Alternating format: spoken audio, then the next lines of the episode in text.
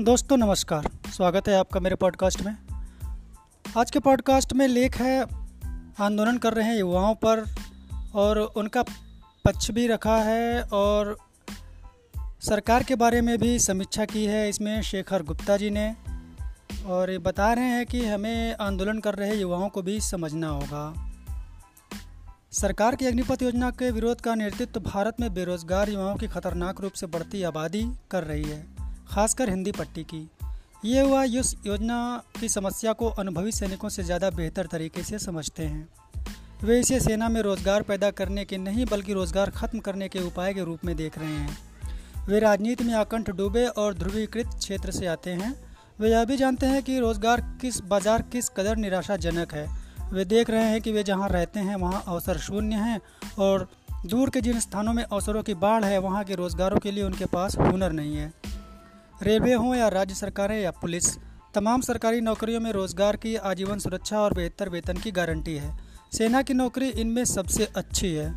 इन युवाओं को इस आधार पर मत आंकी कि वे ट्रेनें जलाते हैं। वे हमारी सुहानुभूति के भी हकदार हैं। जितने वे लाखों युवा हैं जो यूपीएससी के लिए मेहनत करते हैं और कंपटीशन एकेडमी उद्योग में साल दर साल पैसे झोंकते हैं।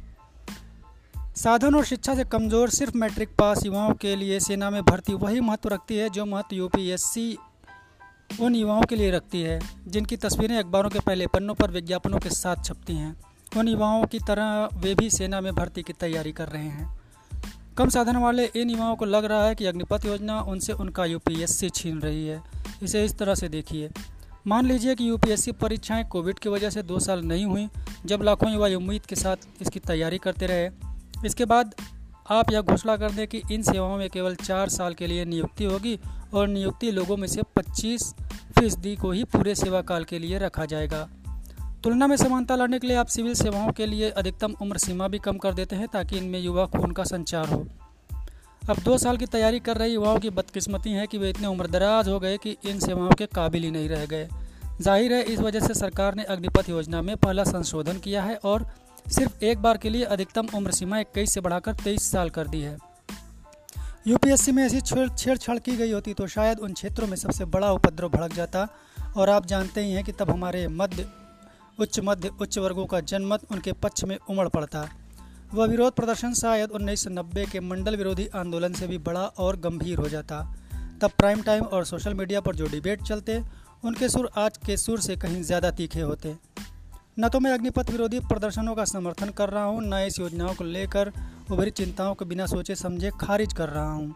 भारत के लिए यह खतरनाक चेतावनी है कि जनसंख्या जनसंख्या का जो लाभकारू पहलू है, वह त्रासदी के रूप में बर्बाद हो रहा है, क्योंकि करोड़ों युवा सरकारी नौकरों को, नौकरी को खुदा की नेमत के रूप में देखते हैं।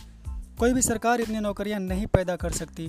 सेना में तो निश्चित ही नहीं, जिसका बजट और बैलेंस शीट पहले से ही उसके एच महकमे के लिए एक आपदा जैसी होती है।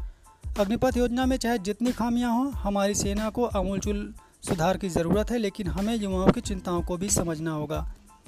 यह सरकार को एक बार फिर याद दिलाता है कि चुनावों में वर्चस्व दिखाने का अर्थ यह नहीं कि उसे हैरत में डालने वाला फैसला थोपने का अधिकार मिल गया है, चाहे वे कितने भी नेक क्यों ना हों।